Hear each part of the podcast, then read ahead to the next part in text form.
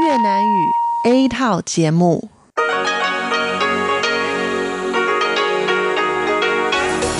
Đây là Đài Phát thanh Quốc tế Đài Loan RTI.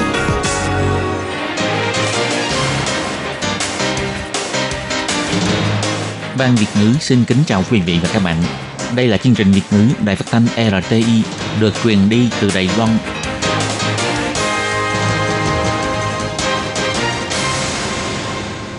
Thiên Nhi xin chào các bạn, các bạn thân mến, các bạn đang đón nghe chương trình của Ban Việt ngữ Đài Tiếng Nói RTI được truyền thanh từ Lài Loan. Hôm nay là Chủ nhật, ngày 27 tháng 12 năm 2020, tức nhằm ngày 13 tháng 11 năm canh tí âm lịch. Chương trình của ngày hôm nay bao gồm các phần nội dung chính như sau. Mở đầu là phần tin quan trọng trong tuần, tiếp đến là dịp sống Đài Loan, góc giáo dục và nhịp cầu giao lưu. Trước hết, Khiết Nhi xin mời quý vị và các bạn cùng đón nghe bản tóm tắt các mẫu tin quan trọng trong tuần vừa rồi. Tổng thống tự tin đây không phải là điều ngẫu nhiên mà Lài Loan phòng dịch tốt, ngành bán dẫn được đánh giá cao. Tàu sân bay Sơn Đông Trung Quốc đi qua eo biển Đài Loan, Bộ Quốc phòng đánh giá sơ bộ là chạy thử và diễn tập. Phòng chống virus biến thể từ 0 giờ ngày 23 tháng 12, người có lịch sử du lịch Anh Quốc khi nhập cảnh đều phải kiểm dịch tập trung. Cục du lịch khuyến mãi bầu vé xe công cộng ưu đãi cho mọi người đón năm mới. Ngọn hải đăng đảo ngư ông cổ nhất Đài Loan mở cửa đón khách sau 2 năm trùng tu. Không gian lớp học trường tiểu học thực hành Đại học Đông Hoa vừa đẹp vừa sáng tạo. Và sau đây xin mời các bạn cùng đón nghe phần nội dung chi tiết của các tin quan trọng trong tuần vừa rồi.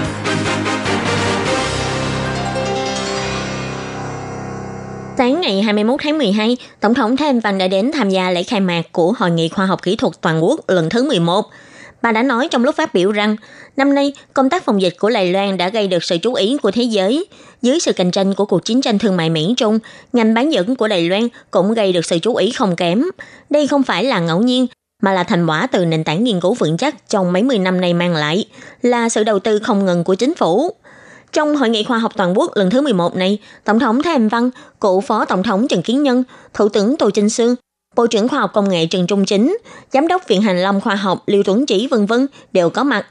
Tổng thống cũng chỉ ra, năm 2020, khi cả thế giới đều đang phải đối diện với thách thức nghiêm trọng, nhất là trước ảnh hưởng của dịch bệnh, đã làm thay đổi trật tự kinh tế và chính trị của thế giới.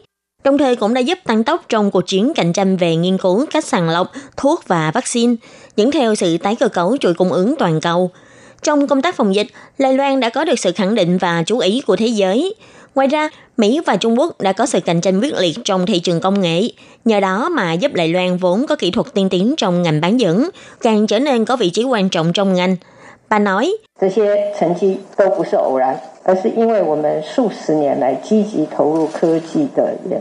những thành tích này đều không phải ngẫu nhiên mà có, mà là thành quả đến từ nền tảng nghiên cứu vững chắc của mấy chục năm nay – Tổng thống nhấn mạnh, trách nhiệm của chính phủ chính là tiếp tục xây dựng một môi trường thích hợp để phát triển và nghiên cứu khoa học nhất. Thông qua những điều luật thân thiện nhất, những nguồn tài nguyên dồi dào nhất, để Đài Loan trở thành cái nôi của sự phát triển và sáng tạo. Những biện pháp và chiến lược được quyết định trong hội nghị lần này sẽ trở thành căn cứ để xúc tiến và phát triển ngành công nghệ khoa học trong 4 năm tới.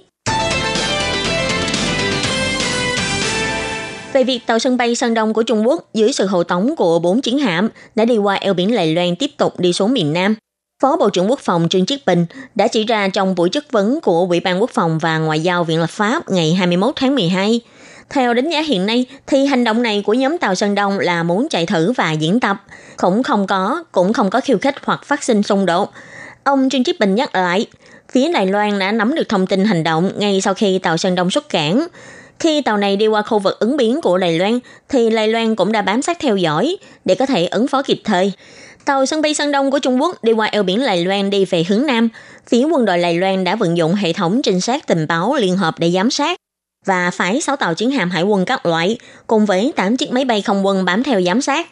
Ông Trương Chiết Bình nói, chúng tôi đánh giá sơ bộ là chúng chỉ đang chạy thử lộ trình và diễn tập. Vì tàu này mới xây dựng xong, phải thông qua nhiều lần để chạy thử thiết bị và diễn tập.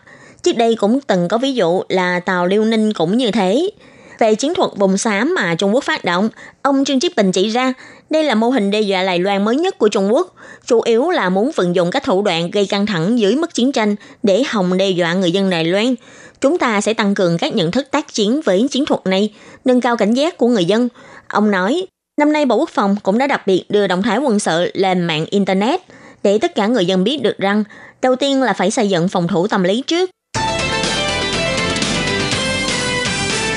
Vừa qua, theo thông tin truyền thông quốc tế cho biết, Anh Quốc xuất hiện biến thể của COVID-19 có sức lây lan mạnh hơn trước. Ngày 22 tháng 12, trưởng chỉ huy Trung tâm Chỉ đạo Phòng chống dịch bệnh Trung ương, ông Trần Thầy Trung tuyên bố, từ 0 giờ ngày 23 tháng 12, tất cả người nhập cảnh từ Anh Quốc hoặc có lịch sử du lịch Anh Quốc trong vòng 14 ngày trước đó, khi nhập cảnh vào Đài Loan bắt buộc phải thực hiện cách ly tại trung tâm kiểm dịch tập trung 14 ngày. Ngày 22 tháng 12, Trung tâm Chỉ đạo Phòng chống dịch bệnh Trung ương biểu thị, thời gian gần đây dịch bệnh COVID-19 đang trở nên nghiêm trọng tại Anh Quốc, đặc biệt kể từ khi biến thể virus đầu tiên được phát hiện vào tháng 9 vừa qua. Và từ tháng 11, số ca nhiễm biến thể mới đã tăng lên nhanh chóng. Tính đến ngày 13 tháng 12, đã có tổng cộng 1.108 trường hợp. Theo chính phủ Anh cho biết, sức lan truyền có thể tăng 70% so với chủng virus ban đầu. Hiện hơn 40 quốc gia ở châu Âu, Hồng Kông, Canada và các quốc gia khác đã áp đặt các lệnh quản chế biên giới hoặc cấm nhập cảnh đối với Anh quốc. Ông Trần Thế Trung cho biết đã giảm thấp rủi ro biến thể mới của COVID-19 du nhập vào Đài Loan. Từ ngày 23 tháng 12, số lượng chuyến bay qua lại giữa Đài Bắc và London sẽ giảm còn một nửa. Cục Hàng không Dân dụng sẽ có trách nhiệm điều động hai hãng China Airlines và Eva Airlines luân phiên bay theo tuần. Trong tuần này, China Airlines sẽ được điều động bay trước. Theo đó, bắt đầu từ 0 giờ ngày 23 tháng 12, người nhập cảnh từ Anh hoặc có lịch sử du lịch Anh quốc trong vòng 14 ngày trước đó sẽ phải cách ly 14 ngày tại trung tâm kiểm dịch tập trung. Sau khi mãn hạn cách ly phải tái xét nghiệm, nhân viên phi hành đoàn trên các chuyến bay qua lại giữa hai nước dù được trang bị quần áo bảo hộ nhưng vẫn được liệt kê vào danh sách cách ly tại nhà 14 ngày. Sau khi mãn hạn cách ly cũng phải tái xét nghiệm. Nếu âm tính, phải tiếp tục quản lý sức khỏe 7 ngày. Nếu kết thúc xá, công ty hàng không không thể thu nhận người cách ly, thì phải sắp xếp cho nhân viên đến khách sạn kiểm dịch.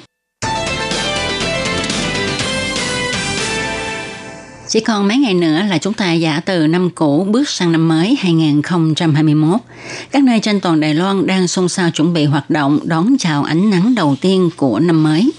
Cục Du lịch Đài Loan cũng đặc biệt giới thiệu 7 khu phong cảnh quốc gia có tổ chức hoạt động từ giả năm cũ, đón chào năm mới và đón chào ánh nắng đầu tiên của năm mới.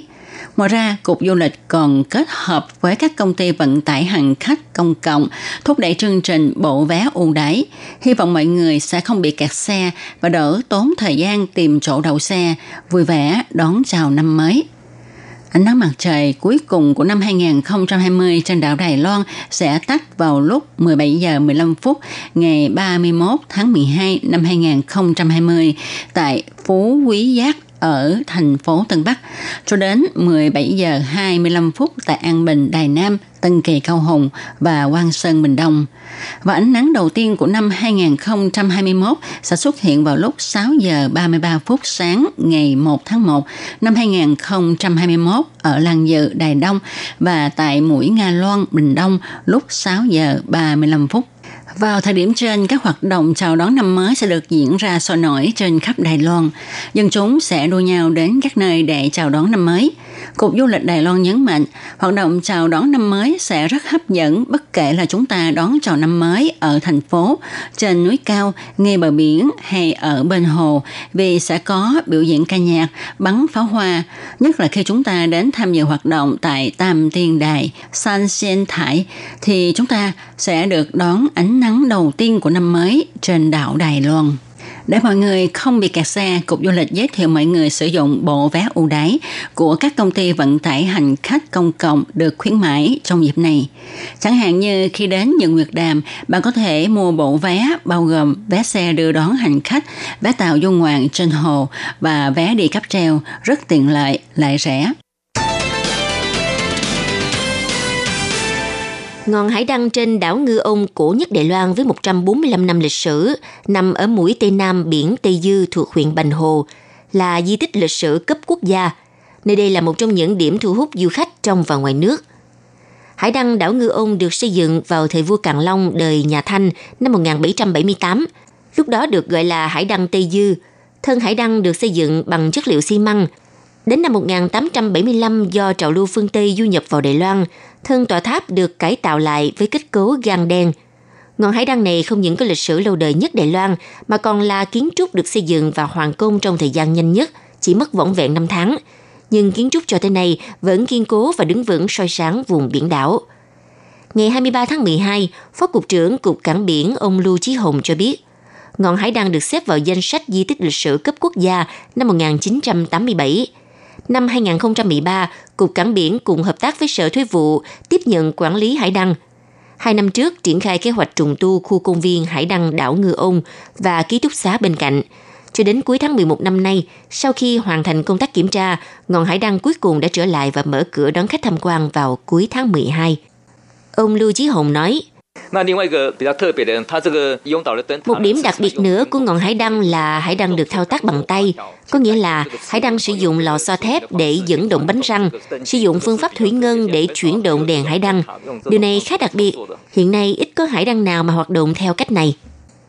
Hiện tại Đài Loan có tổng cộng 4 ngọn hải đăng thuộc di tích cấp quốc gia bao gồm hải đăng đảo Đông Dẫn, hải đăng đảo Đông Lữ, hải đăng đảo Ô Khu Dư và hải đăng đảo Ngư Ông – từ năm 2017, Cục Cảng Biển cũng triển khai kế hoạch nghiên cứu điều tra kỹ thuật truyền thống, quy hoạch thiết kế và thi công trùng tu các công trình hải đăng cổ. Kế hoạch này nhận được rất nhiều sự ủng hộ của các ban ngành. Hải đăng đảo Ngư Ông sau khi trùng tu sẽ mang lại cho du khách những trải nghiệm thú vị thông qua thiết bị tương tác kỹ thuật số hiện đại. Chúng ta đang có mặt tại lớp học của trường tiểu học thực hành Đại học Đông Hoa, trực thuộc trường Đại học Đông Hoa huyện Hoa Liên. Lớp học có thiết kế rất sáng tạo, với hệ thống bảng đen gắn trên cả một bức tường, lại có thể di chuyển bảng. Phía bên trong còn có kệ sách, diện mạo hoàn toàn khác so với kiểu lớp học truyền thống phải không nào? Em Dương, học sinh của trường cho biết, bảng đen của lớp to khổng lồ, tha hồ mà viết lên trên đó, viết hoài không hết chỗ – đây là kế hoạch thiết kế nội thất sáng tạo cho lớp học của trường bằng kinh phí nhận được từ chương trình tài trợ cải tạo nội thất làm đẹp lớp học của Bộ Giáo dục. Đội ngũ thiết kế vận dụng các yếu tố thiên nhiên vùng Hoa Liên như núi non, biển và đá cùng màu sắc đưa vào lớp học, tạo ra không gian sắc màu hài hòa. Những khu vực trống trong lớp được biến thành khu vực đọc sách thư giãn. Độ cao của bàn ghế có thể điều chỉnh theo chiều cao của học sinh – với môi trường học tập thuận tiện lại sáng tạo như thế này, chắc chắn sẽ mang lại sự hứng thú trong học tập cho các em, phát triển trí tưởng tượng cho trẻ, hơn nữa lại tăng thêm tính thẩm mỹ trong cuộc sống. Đến với lớp học, chúng ta sẽ nhận ra ngay những nét đặc trưng thiên nhiên vùng Hoa Liên. Học sinh quả là hạnh phúc khi được học tập trong môi trường vừa đẹp mắt, vừa tiện lợi, lại gần gũi với thiên nhiên. Có thể nói mô hình lớp học sáng tạo của trường tiểu học thực hành Đại học Đông Hoa mang đến cho ngành giáo dục Đài Loan diện mạo mới mẻ, nâng cao giá trị thẩm mỹ cuộc sống sinh hoạt hàng ngày cho học sinh. Các bạn thân mến, vừa rồi là một điểm lại các tin quan trọng trong tuần vừa qua với các tin như sau. Tổng thống tự tin, đây không phải là điều ngẫu nhiên mà Đài Loan phòng dịch tốt, ngành bán dẫn được đánh giá cao. Tàu sân bay Sơn Đông Trung Quốc đi qua eo biển Đài Loan, Bộ Quốc phòng đánh giá sơ bộ là chạy thử và diễn tập. Phòng chống virus biến thể, từ 0 giờ ngày 23 tháng 12, người có lịch sử du lịch Anh Quốc khi nhập cảnh đều phải kiểm dịch tập trung. Cục du lịch khuyến mãi bầu vé xe công cộng ưu đãi cho mọi người đón năm mới. Ngọn hải đăng đảo ngư ông cổ nhất Lài Loan mở cửa đón khách sau 2 năm trùng tu. Không gian lớp học trường tiểu học thực hành Đại học Đông Hoa vừa đẹp vừa sáng tạo. Các bạn thân mến, một điểm lại các tin quan trọng trong tuần vừa qua do khiến nhị biên tập và thực hiện cũng xin tạm khép lại tại đây. Cảm ơn sự chú ý lắng nghe của quý vị và các bạn. Xin mời các bạn tiếp tục đón nghe các phần tiếp theo của chương trình do Ban Việt ngữ thực hiện. Xin thân ái chào tạm biệt các bạn và hẹn gặp lại.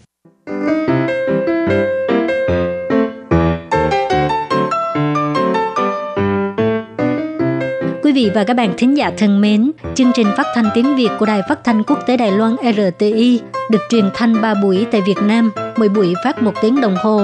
Buổi phát chính vào lúc 6 giờ đến 7 giờ tối hàng ngày giờ Việt Nam qua tần số SW 9425 kHz với sóng dài 31 m. Buổi phát lại lần thứ nhất vào hôm sau 9 giờ tới 10 giờ tối qua tần số SW 9625 kHz với sóng dài 31 mét, bị phát lại lần hai vào sáng hôm sau lúc 6 giờ tới 7 giờ qua tần số SW 9745